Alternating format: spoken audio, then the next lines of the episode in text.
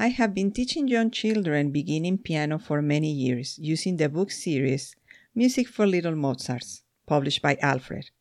One of the lessons learned is that a book series is as good as the instructor is able to make it work for a diverse type of learners. In this episode, I will share four strategies I use to make the most of the Music for Little Mozart series and that are transferable to other method books.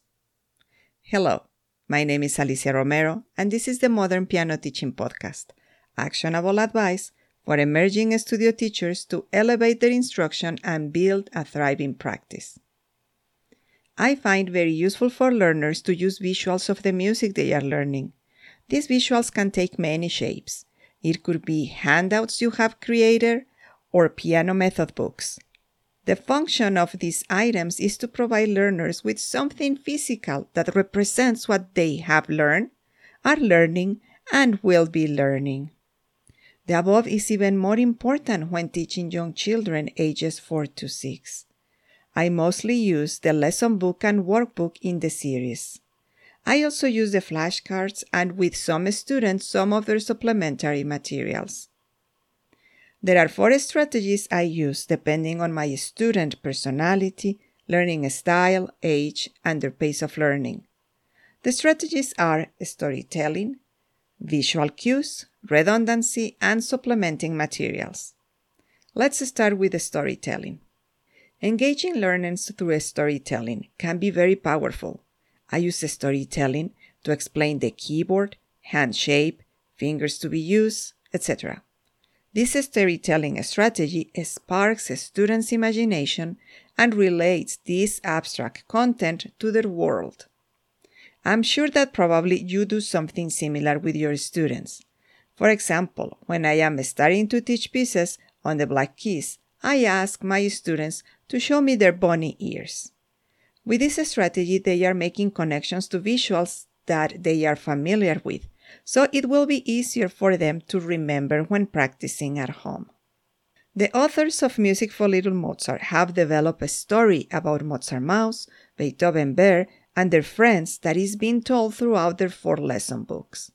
You can take advantage of this amazing work by learning the story in advance and connecting it to the pieces that your students are learning during the lesson.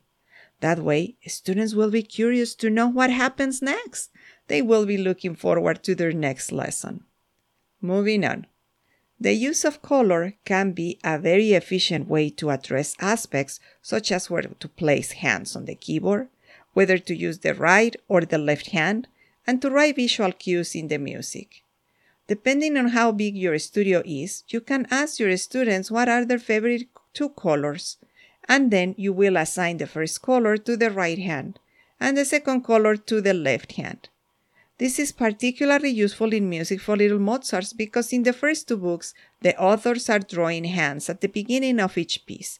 So it is a visual cue for learners to know which hand to use to play that piece or song, in addition to the letters RH, LH, or the direction of the stems, etc. You can extend the use of assigning to each hand a color in the workbook that way, you will be reinforcing that the treble clef is for the right hand and the bass clef is for the left hand by using colors.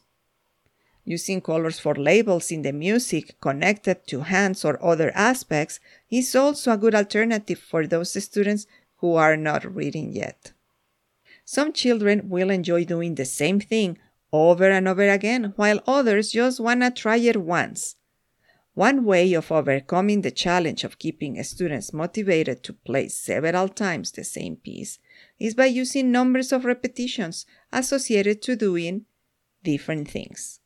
For example, one time counting, second time chanting the lyrics, third time whispering the count, fourth time counting in their head, fifth time tapping the beat, sixth time using the metronome. Another option is to ask them to play the song with the different sounds their digital piano may have, if of course they own a digital piano. Finally, repeating the piece with different dynamics and touch when they are ready is another alternative. The important thing here is to help them to realize that the more often they play a piece, the easier it will become. This is what I call redundancy.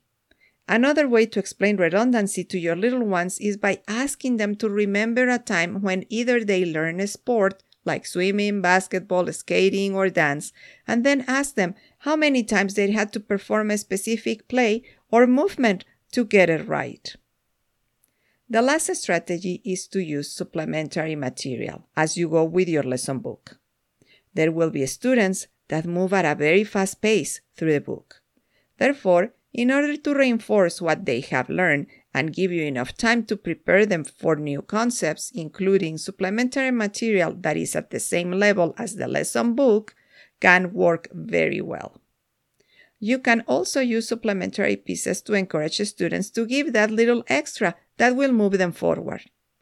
You can present these supplementary pieces under the idea of what I call a challenge piece. Music for Little Mozarts also has recital books. You can use some of these pieces as you move throughout the lesson books, and there are also some music sheet options available for that level. Thank you for being here today. I will see you next week. Same time, same place. Bye for now.